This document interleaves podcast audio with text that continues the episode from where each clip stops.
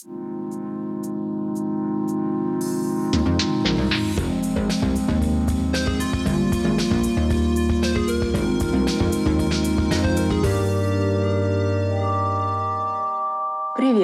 Вы слушаете первый эпизод подкаста «Начни с малого». В нашем подкасте две ведущих. Это я, Катя и Света. Всем привет! Мы задаем вопросы специалистам по IT и кибербезопасности. Немного контекста. Мы первый раз в наших жизнях записываем подкаст в формате ток-шоу. В каждом эпизоде есть один или два главных эксперта — а также мы окружены экспертами по кибербезопасности, которые будут делиться своими мыслями в конце каждого эпизода или задавать вопросы. Запись происходит в аудитории.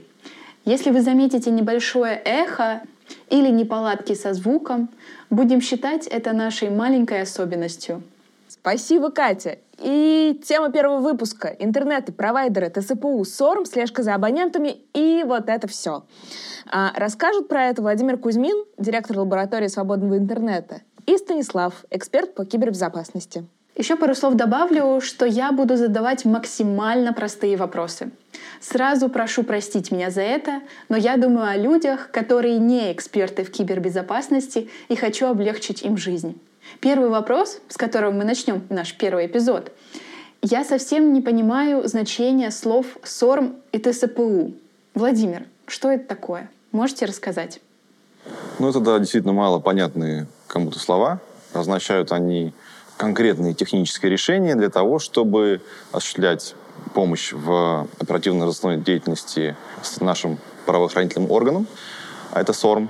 И последнее слово появилось не так давно, это СПУ, это технические средства противодействия угроз. Как было заявлено, эти технические средства предназначены для того, чтобы вдруг, если на нас в цифровом виде нападут наши враги, то интернет у нас внутри России функционировал исправно. Ну, как все у нас бывает э, в нашей прекрасной стране, заявлено одно, а происходит немножко по-другому. И, как мы видели все не так давно, в частности ТСПУ, применялся для контроля трафика и для блокировки конкретных ресурсов. Меня Света предупредила еще до записи подкаста, что про это опасно говорить. Так ли это? Ну, вы знаете, много о чем опасно говорить. Если всего бояться, можно сидеть, молчать, и э, все идет своим чередом. Об этом я считаю, что говорить нужно, тем более, что это касается каждого. Любое вмешательство в сеть, любая установка оборудования на сетях провайдера влияет как на скорость доступа, на надежность, кроме того, влияет и на цену доступа, потому что, допустим, СОРМ полностью реализуется за счет операторов, те, соответственно, стоимость закладывают уже в вашу абонентскую плату. То есть вы платите за конкретное устройство в сети провайдера. Владимир, а скажи, вот насколько мне известно, большая часть интернет-бизнеса основывается все-таки на позиции защиты частных данных и не предоставления широкой аудитории данных о пользователях, не говоря уже о ключах шифрования и прочем. Просто по запросу органов. Это же губительно для интернет-бизнеса, даже который взаимодействует и дружит с государством. Как вообще чувствует себя бизнес в этом? Ну, интернет-бизнес смотрит широко открытыми глазами на все происходящее, потому что когда меня спрашивали пять лет назад, а вот куда мы движемся, чего ожидать, я был настроен гораздо более оптимистично, чем сейчас. И особенно происходящее за последний год, ну, как бы немножко так неустанно шокирует. Все данные, которые сейчас у нас есть о абонентах, да, их э, информация о том, где они живут, когда они платят, сколько они платят, какими средствами пользуются для оплаты, адрес подключения, ну, то есть вся она сейчас доступна контролирующим органам. Как она используется, ну, здесь мы можем только предполагать, но мы все видим, что вот эти вот утечки из баз данных, да, они постоянные, постоянно какую-то информацию можно купить на, там, в дарквебе, и здесь, к сожалению, это большая проблема, которая стоит перед всеми нами, и я вот лично со своей стороны вижу целью, да, работу именно с интернет-бизнесом, в каком плане? Они должны понимать, крупные компании, крупные операторы, крупные, крупные корпорации, что у них есть не только давление со стороны контролирующих органов, но и давление со стороны пользователей, которые беспокоятся за сохранность своих данных, за сохранность э, информации о себе. И вот это вот общественное мнение должно быть противопоставлено давлению со стороны госорганов. Тогда оператор будет уже думать, а насколько мне просто, насколько я безнаказанно заблокирую кому-то мобильный телефон в случае там, внезапного обыска или отключу связь. Вот. вот эти вещи, конечно, нужно контролировать со стороны общества. А правильно ли я понимаю, что фактически у операторов сейчас нет юридической возможности не предоставлять и не контролировать? Ну, у оператора есть возможность не предоставлять данные, если к нему поступает запрос. Но дело в том, что получение информации по тому же СОРМ, оно не предполагает уведомление оператора о том, что эта информация запрашивается. То есть э, есть доступ к биллинговой системе, есть доступ к базе данных абонентов – и это одно из условий установки СОРМ, что оператор не знает, какого именно абонента, в какое время и какого числа абонентов запрашивается. Поэтому здесь вопрос о предоставлении, не предоставлении, он даже и не стоит, потому что берут то, что нужно, и не спрашивают. У нас в студии есть еще один эксперт, Станислав. А что ты скажешь? Какие есть опции у провайдеров и у интернет-бизнеса сегодня, учитывая ситуацию? И вообще, видишь ли ты проблему в этом? Или, на твой взгляд, можно обходиться с СОРМ и ТСПУ без какой-либо внутренней, ну, боли? СОРМ — это очень древняя история. Был СОРМ-1, потом СОРМ-2, потом СОРМ-3. Первый СОРМ, он стоял вообще на телефонах, а СОРМ-2 — это вопрос как раз именно биллинга. Сорм-3 — это вопрос интернет-канала. И, вообще говоря, делали эксперименты до того, как появились ТСПУ и прочее, что провайдеры не включали Сорм в розетку, к ним не приходило ФСБ с вопросами, а почему он у вас выключен.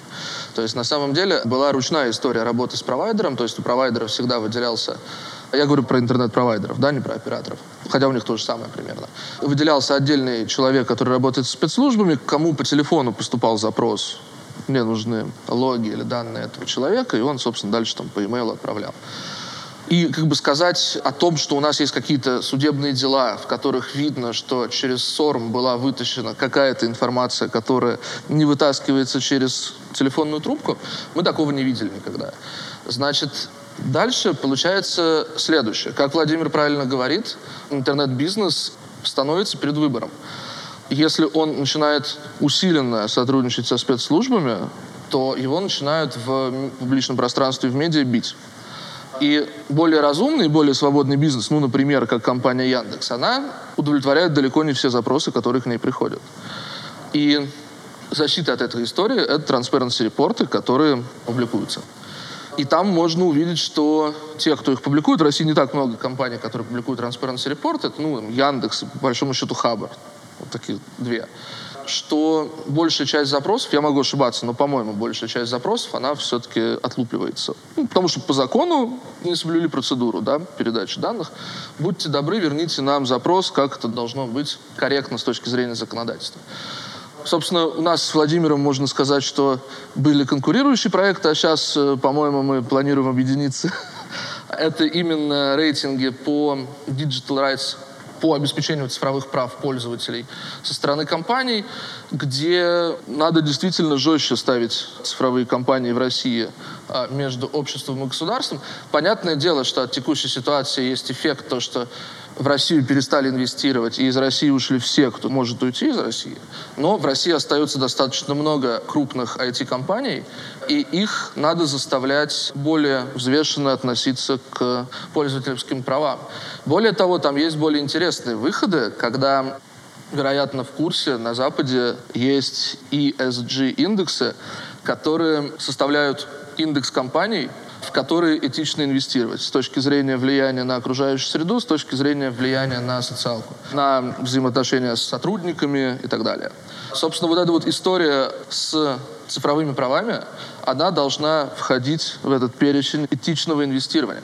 И, собственно, как одна из главных задач по выстраиванию взаимоотношений с этими компаниями, многие из которых публично торгуются на биржах, а для кого-то, для некоторых бирж, когда ты врешь в Transparency репорте является а, страйком, то есть за это могут вообще-то санкции вести очень серьезные, это является достаточно хорошим инструментом даже в том случае, когда у тебя в стране действует репрессивный режим и, ну, такая реальность. То есть, ну, как бы вариантов нет. Да, приходится бить компания.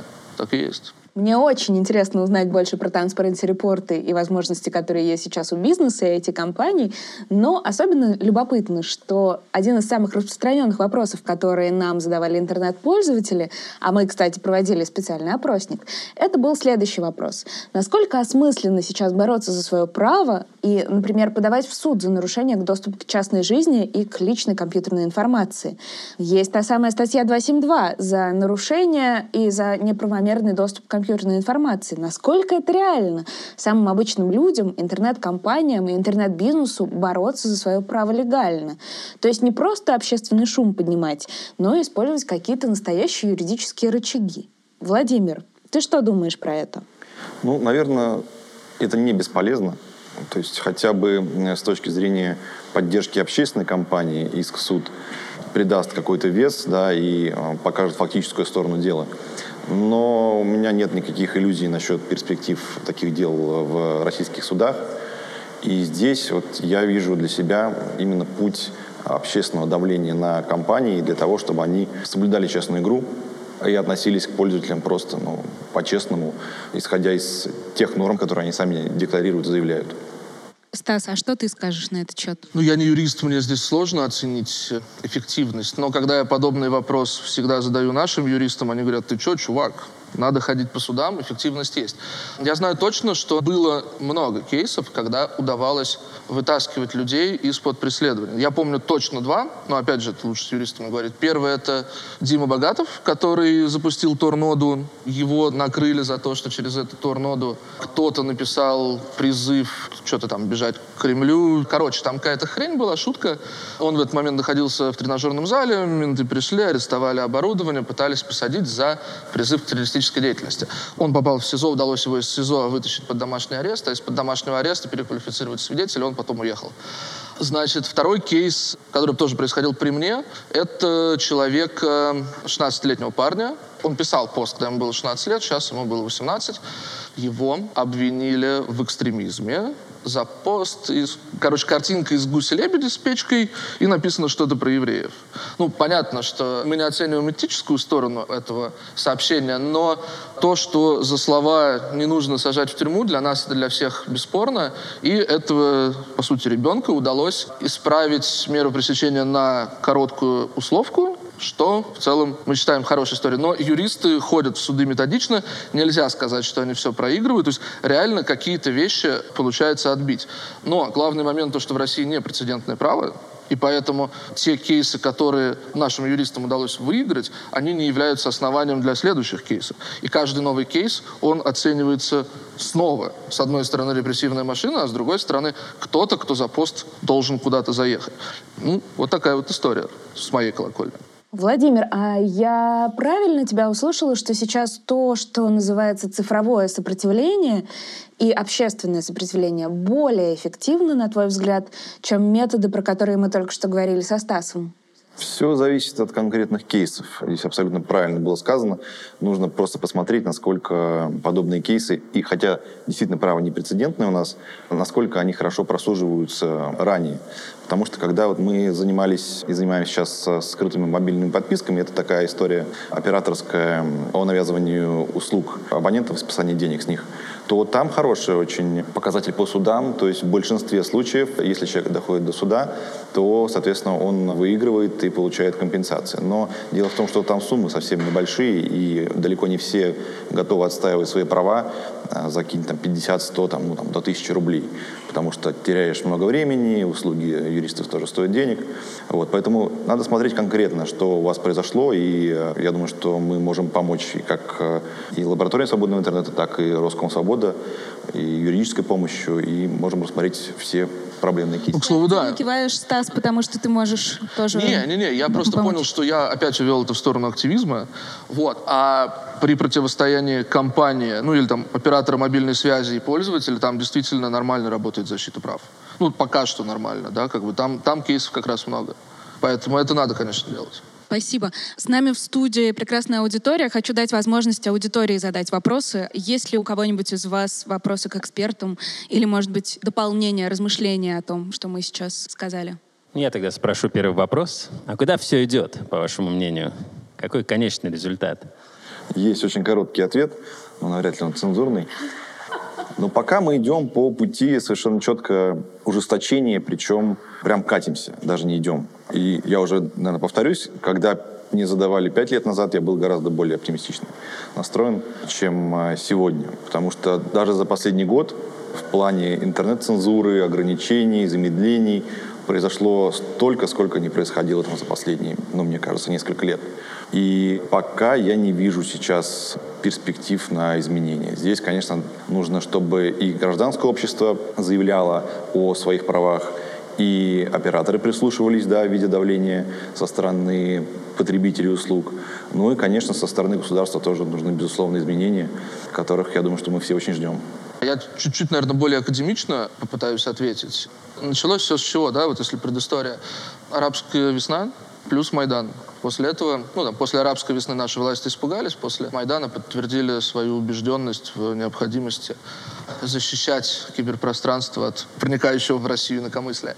Идет это все по нескольким направлениям. Первое направление — блокировка информации, которая не нравится. Второе направление — заставить бигтек компании сесть за стол переговоров, чтобы они цензурировали сами информацию которая не нравится государству. Третье направление — самоцензура. Четвертое направление — это монополизация рынка интернет-провайдеров в России. Собственно, рассматривать давление на интернет в России стоит через вот эти четыре направления. Монополизация интернет-провайдинга в России практически закончилась. Самоцензура с эм, посадками за посты по экстремизму, по оправданию терроризма и прочего, идет полным ходом, поэтому можно сказать, что здесь тоже очень хороший результат получило государство. Блокировка информации на самом деле не изменилась с 2012 года практически никак. Мы живем в интернете в том же, в который у нас был в 2013 году. Мы плагинчик поставили, обошли все что угодно. ТСПУ тестово на выборах проработала, но посмотрим, что будет дальше, потому что он работал кривовато. И что я последнее там говорил? это бигтек компания. Бигтек компания тоже очень интересная история, потому что Apple и Google сели за стол переговоров накануне единого дня голосования. Судя по всему, российский рынок для них является существенным рынком, да, они там имеют где-то порядка 2% от общей своей либо выручки, либо прибыли, наверное, выручки. И они считают, что это большая роль для них, да, дальше происходят весы, что тебе важнее выручка 2%, либо репутация при сотрудничестве с авторитарными режимами. Судя по всему, медиа, общественность на Западе не отреагировала с точки зрения репутации, поэтому они пойдут на сотрудничество с российскими властями. Ну, как минимум в Китае они сотрудничают нормально, поэтому здесь тоже будет такая история. Поэтому будет, конечно, хуже, потому что и законодательно, и технологически есть очень хорошие возможности для фильтрации и всего остального, но не надо забывать, что российские власти очень сильно смотрят на социологию, которая происходит в обществе. И, собственно, применение этих технологий идет поступательными движениями, маленькими шажочками. Завтра YouTube не заблокируют, через год могут. Но завтра заблокируют что-нибудь другое, чтобы протестировать реакцию и подготовить людей к блокировке YouTube. Но технологически и Законодательно есть все, чтобы сделать из России или Китай, или Северную Корею. Насколько они будут делать, непонятно, потому что реально мы не можем прийти к Китаю. Если мы будем закрывать все, как закрывается в Китае, у нас и так происходит очень жесткий отток кадров и очень сильное снижение человеческого капитала. То есть люди квалифицированно уезжают из России. И всегда будет какой-то поиск этого баланса. Но понятное дело, что желание у наших оппонентов, конечно, все задушить и как можно дольше оставить себя у власти путем того, что интернет-пространство перестает для них быть опасным. Как-то вот так. Еще прогноз, похоже на ответ на предыдущий вопрос. Так, в общем, не только прогноз, это простая достаточно экстраполяция. Посмотрите, основная проблема, которая связана со всей этой слежкой, это постоянные утечки данных. И государственные институты, у общества нет никакой возможности вот этот урон информационный, который общество несет в результате желания все контролировать. Ну, что с этим можно сделать, на ваш взгляд? Как можно здесь поступить? они постоянно теряют наши данные. Вопрос политической воли на самом деле, потому что утечки данных происходят во многих странах, И в, допустим, европейских странах за это очень большие штрафы. И эти штрафы соблюдаются. Но, например, в России нет политической воли защищать эти данные. И поэтому здесь вопрос исключительно в политической воле. Будет ли технологическое решение, типа там Тим Бернсли делает Solid, да, по-моему, называется, система, которая внутри себя будет оборачивать перс-данные, минимизировать утечки. Но у меня скептическое отношение к тому, что мы в ближайшие годы такое увидим. Ну, действительно, это правда, что данные утекают везде и у всех. А другой вопрос – реакция на них. Да? И если у нас не будет реакции со стороны государства на вот такие утечки, ведь до момента, пока Алексей Навальный не сделал расследование на основе данных о своих перелетах и перелетах тех, кто за ним летал, ведь свободно можно было купить на рынке данные о перелете любого человека. Сейчас, после того, как реакция пошла, да, там посадили конкретного человека, который продавал одного из там сотен, да, и тысяч, пошла реакция, и ну, как минимум, цены на такую информацию поднялись. Если реакция будет еще более жесткая, да, там огромные штрафы, огромные сроки, и не только заявленные, а реальные действия, тогда, соответственно, утечек станет, безусловно, меньше. Но совсем предотвратить, ну, это невозможно. Пока с данными будут работать люди, люди будут ошибаться, данные будут утекать, люди будут продавать эти данные, даже несмотря там, ну, в Китае есть и смертная казнь, да, все равно люди идут на преступление. Поэтому глобальный ответ на вопрос, что с этим делать, ну, ничего, можно только минимизировать вот теми средствами, о которых мы сказали. Да, но у меня все-таки прогноз, что утекут, в конце концов, такое количество данных, которое сильно на нашу инфобезопасность повлияет. И как можно обратить внимание на этот уже вполне себе реалистичный прогноз? Сегодня? Ну, я вот тоже здесь за политическую волю, потому что у нас был эксперимент. Одна наша волонтерка купила данные на себя, ну, потому что на другого человека покупать данные — это уголовка, если ты это публичишь, а на себя можно. И сделали запрос э, на слежку за ней через камеры видеонаблюдения с распознаванием лиц по Москве.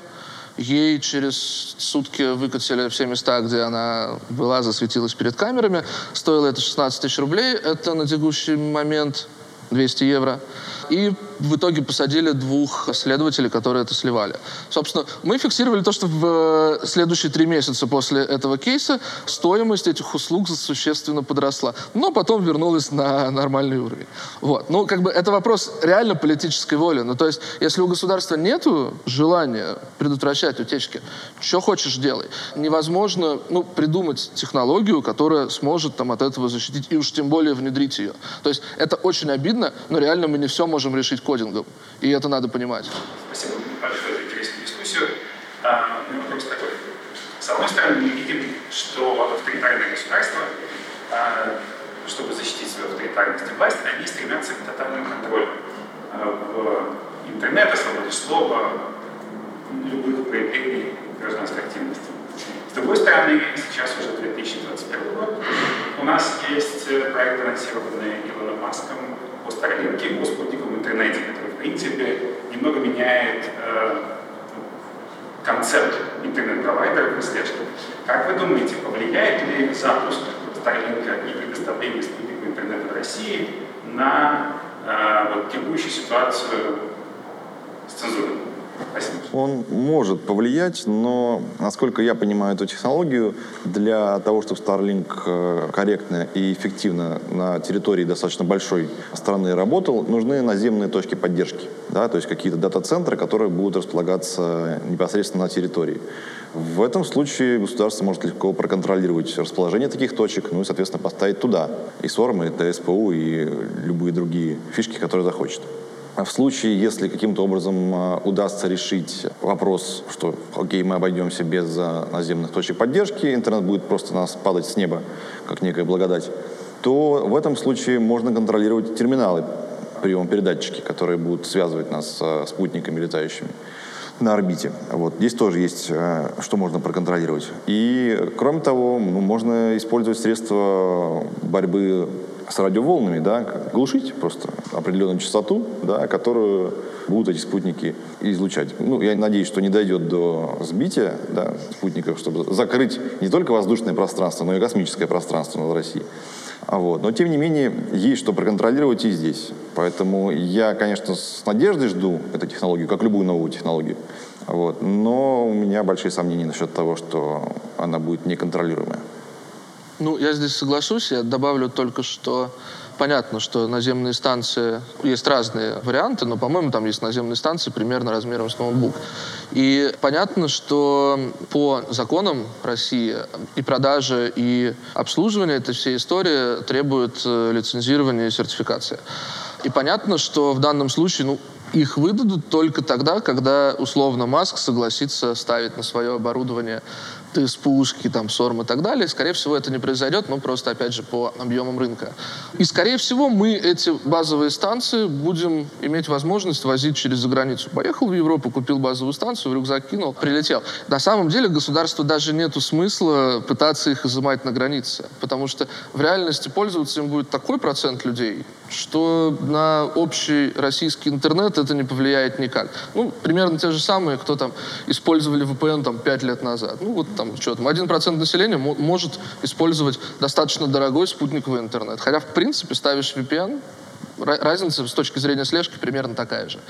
Поэтому мне кажется, что согласен полностью, это не поменяет никакого расклада сил в цензуре. С другой стороны, там технология какая-нибудь типа encrypted э, SNI, мне кажется, здесь более интересна, нежели чем спутниковый интернет с точки зрения цензуры в России, Китае и так далее. Кто понимает, я думаю, понимает, о чем речь. Спасибо. Завершая этот эпизод, напомню, что мы говорили про СОРМ и ТСПУ, про авторитарные режимы и как в них жить. И лично у меня появилась надежда. Не знаю, как у наших слушателей, которые сейчас присутствуют на записи этого эпизода, но мне кажется, что властям не удастся добиться стопроцентного результата закрытия интернета. Это не может не радовать. Еще хотелось бы сказать, что обычным пользователям, от лица которых я выступаю, стоит подписаться на Русском Свободу и Лабораторию свободного интернета, следить за новостями и не забывать, что наша безопасность зависит от нас самих.